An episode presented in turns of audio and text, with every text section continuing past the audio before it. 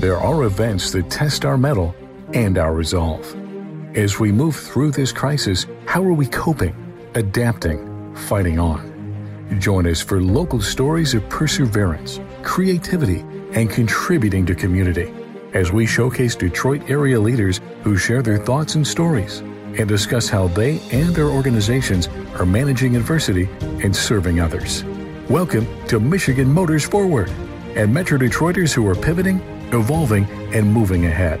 Welcome to Michigan Motors Forward. I'm John Gay. As we record today's episode on April 21st, Michigan, like other states, struggling with when and how to reopen its economy. You may be wondering what conversations are being had between the business community and the government in Lansing.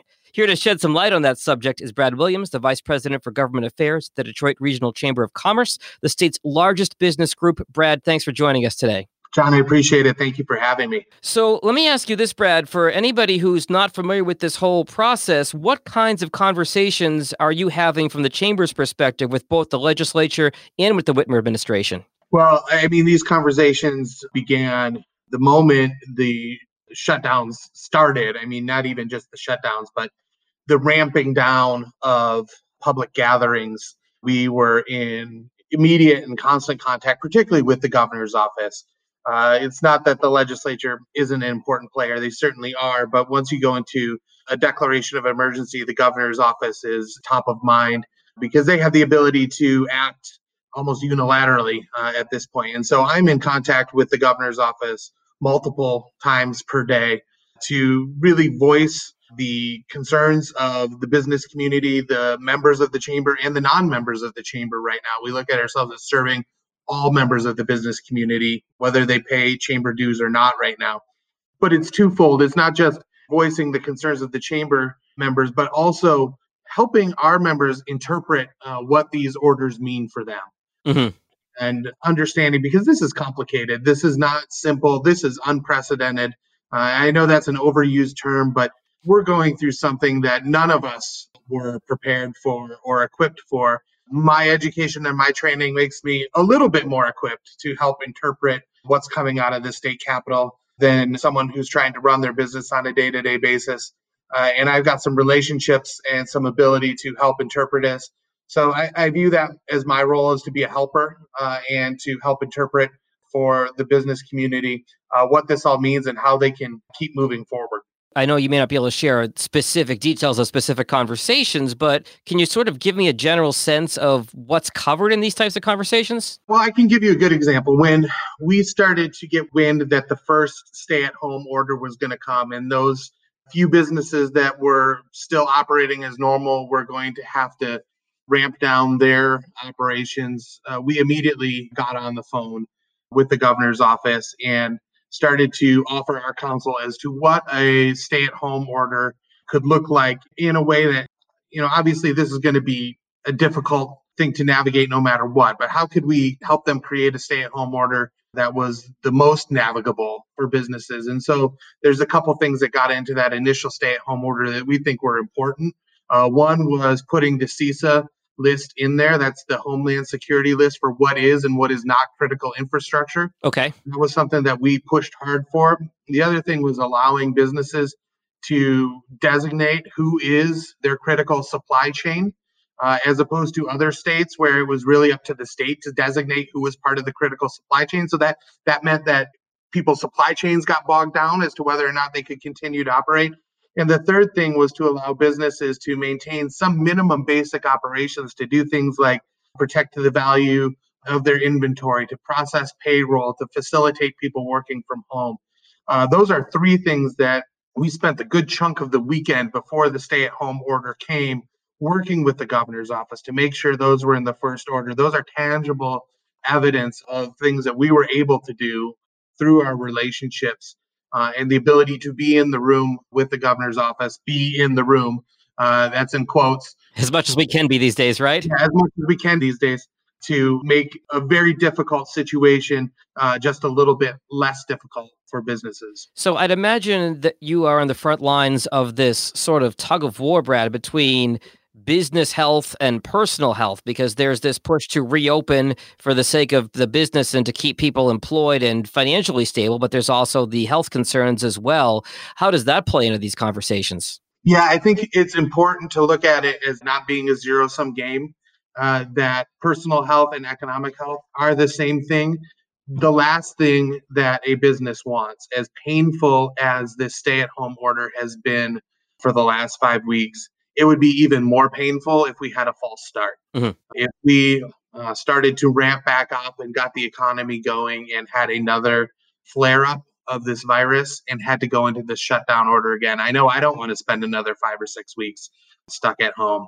Uh, and I know uh, everyone who's had to file for unemployment or work from home doesn't want to do that either. And our businesses don't want to have to do that. And so, economic health and personal health are the same. Yeah. And a productive employee and a healthy employee are the same thing. And so, we've got to look at these two as working hand in hand. So, we need to get back to work, but we need to do it smartly uh, and take the right precautions and the right steps before we do it. And I think, you know, the legislature has started to put some plans on the table that are thoughtful and worth considering. And I know the governor is working with the other governors in the Midwest to think how we can do this collaboratively. Because, of course, the virus doesn't stop at the state lines. We've got to think about this as a region. We're hopeful that uh, we can put some good old American ingenuity behind this and figure out how to reopen the smart way. I like that a lot. And I like the point that you made about it not being a zero sum game between business health and physical health. That's important to remember. Brad, I want to ask you about this uh, study the Detroit Chamber released this week. This poll showing that 29% of respondents to the poll have been furloughed, laid off, unable to work. And of those working prior to the outbreak, 42% of those folks are out of work. What are some of these big takeaways that you've seen from this uh, research you've done just this past week? Yeah, so we wanted to do some polling to figure out, you know, we hear all these massive raw numbers about the number of people uh, who have filed for unemployment. We wanted to maybe put this in a context, a more digestible context, so we could see what's really going on on the ground. And one of the things that we looked at was how many people actually are unemployed. What does the unemployment uh, look like? And as you mentioned, you know, we asked people who's been furloughed, laid off, or, or unable to work, and that number was pretty staggering at 29%. That's 42% of the workforce that was working before this crisis began. Uh, and that's uh, jaw dropping. We estimate that the real unemployment rate right now in Michigan is about 27.5%. Wow.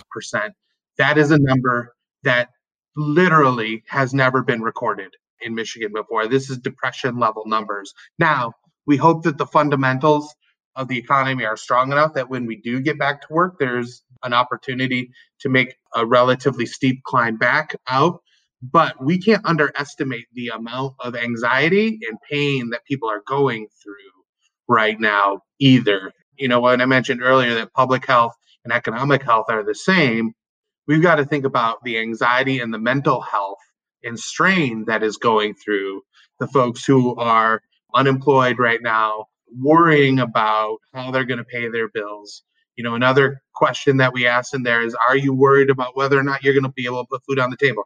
That number was at 28%. 28% of the people living in this state are worried about whether they're going to be able to put food on the table. That sends shivers down my spine, and I think it probably does most of us because Michiganders are good people who care about their neighbors.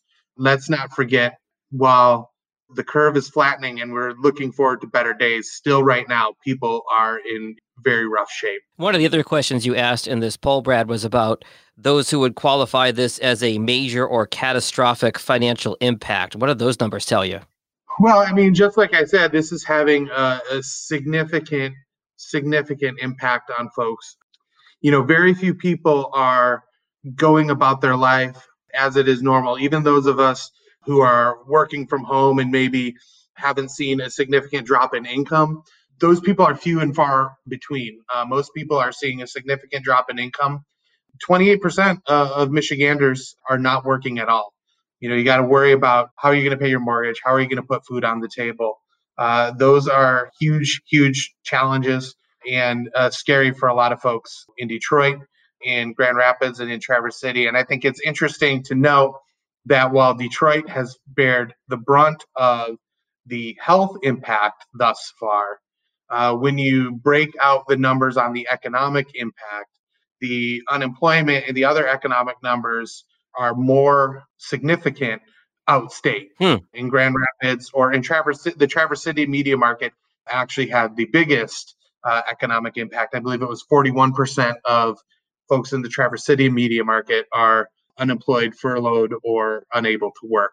There's a big health impact in Detroit, and there's a huge economic impact outstate. In addition to the economic impact, Brad, one of the things that really struck me about this poll was, you know, with testing has been ramped up at the fairgrounds and the state has done a better job than some other states, but you also asked people who thought they'd been infected by COVID 19, regardless of whether or not they've been tested, right? Yeah, well, and and I think especially those of us who uh, are in Metro Detroit, we probably all know lots of people who have the virus or are presumed positive to have the virus but haven't been tested yet or have had the virus. And so our poll told us 9% of Michiganders believe they've had the virus even if they haven't been tested. Hmm. Uh, and that's significantly higher than what the confirmed cases are. So that's staggering. Another thing that I think you know most people will be shocked to learn is that 18% of those continue to work as normal. These aren't people who are working from home. These are people who are working as they were before. So these are people who are working at, you know, your Meijer, your Kroger, a lot of people who are frontline healthcare workers uh, who've had the virus or maybe have the virus or believe they have it and are working as normal. That is evidence why social distancing is so incredibly important. We're never going to completely lick the virus uh, if we don't adhere to these social distancing measures. Absolutely. And there's a pretty big split among the poll respondents on when people think that we're going to get back to quote unquote normal here in Michigan, too. Yeah, and I think there's more optimism, I guess, amongst Michiganders than I would have expected Hmm. as to how soon they're going to get back to normal and how soon we as a state are going to get back to normal. You know, I think it's good on one hand because Michiganders, we've seen some stuff before. We've lived through some economic downturns, uh, particularly Detroiters. Uh, and so, you know, we know that there's light at the end of the tunnel. We know that we're going to uh, live to fight another day. I hope that we're right, that we're going to bounce back out of this pretty quickly. I think we've got a chance. But I also hope people aren't setting themselves up for unrealistic expectations. It's not like May 1st, you know, the governor's indicating that we might start to open things back up, but it's not like on May 1st, we're just going to snap our fingers and things are going to go back to normal either. This is going to take some time. You know, I hope on May 1st that I can uh, go and give my mom a hug, but I don't think I'm going to go out for brunch with my mom on May 1st. Uh, so I think everyone should have the right expectations. Fair enough. And as you mentioned at the top, the uh, Detroit Regional Chamber of Commerce is the state's largest business group. What resources does the chamber have available to businesses that are struggling as we fight through this, Brad? Well, we have an entire resource site that I think, you know, I'm biased, but in my opinion is the best across the state uh, at detroitchamber.com slash COVID-19 that has information if you're an employer, an employee, it's just got a wealth of information. The other thing that we've done, uh, one of my colleagues, Megan Spanitz, and I uh, started talking about this the first day we were kind of in crisis mode. We knew that people were starved for information from reli- reliable sources. And so we said, well, maybe we should start using our relationships with elected officials and get them a direct line of communication with our members. So we started a teletown hall series. Mhm. And we've been averaging about one teletown hall per day. We've had the governor, we've had both our US senators, the CEO of Beaumont Health, folks from Henry Ford Health System. And so we're doing those every day. You can find a lineup of those on the chamber website at detroitchamber.com slash COVID-19. We just had Dennis Archer Jr. talking about the impact on Detroit entrepreneurs today. It's been a great resource for folks. Uh, it helps people get their questions answered. And to the extent that we can't get their questions answered immediately, my team is going through back every day and going through and contacting the folks who ha- we haven't been able to ask their questions live and seeing if we can't get their questions answered on the back end. So we've been trying to touch base uh, with those people individually that we can't do during the teletown hall. So uh, I think that's a great resource for folks who are just desperate looking for any uh, information they can get. Terrific resource for business folks here in Southeast Michigan. And we're going to link to that website from the show notes in this episode. Scroll down and click on that if you need to. Brad Williams, VP for Government Affairs the Detroit Regional Chamber of Commerce. Thank you so much for your time, sir. Stay healthy, stay safe, and we'll talk again soon. All right. Thank you so much. Michigan Motors Forward is produced by Jag and Detroit Podcasts in partnership with Tanner Friedman Strategic Communications. Subscribe for free on Apple, Google, Spotify, or wherever fine podcasts are found.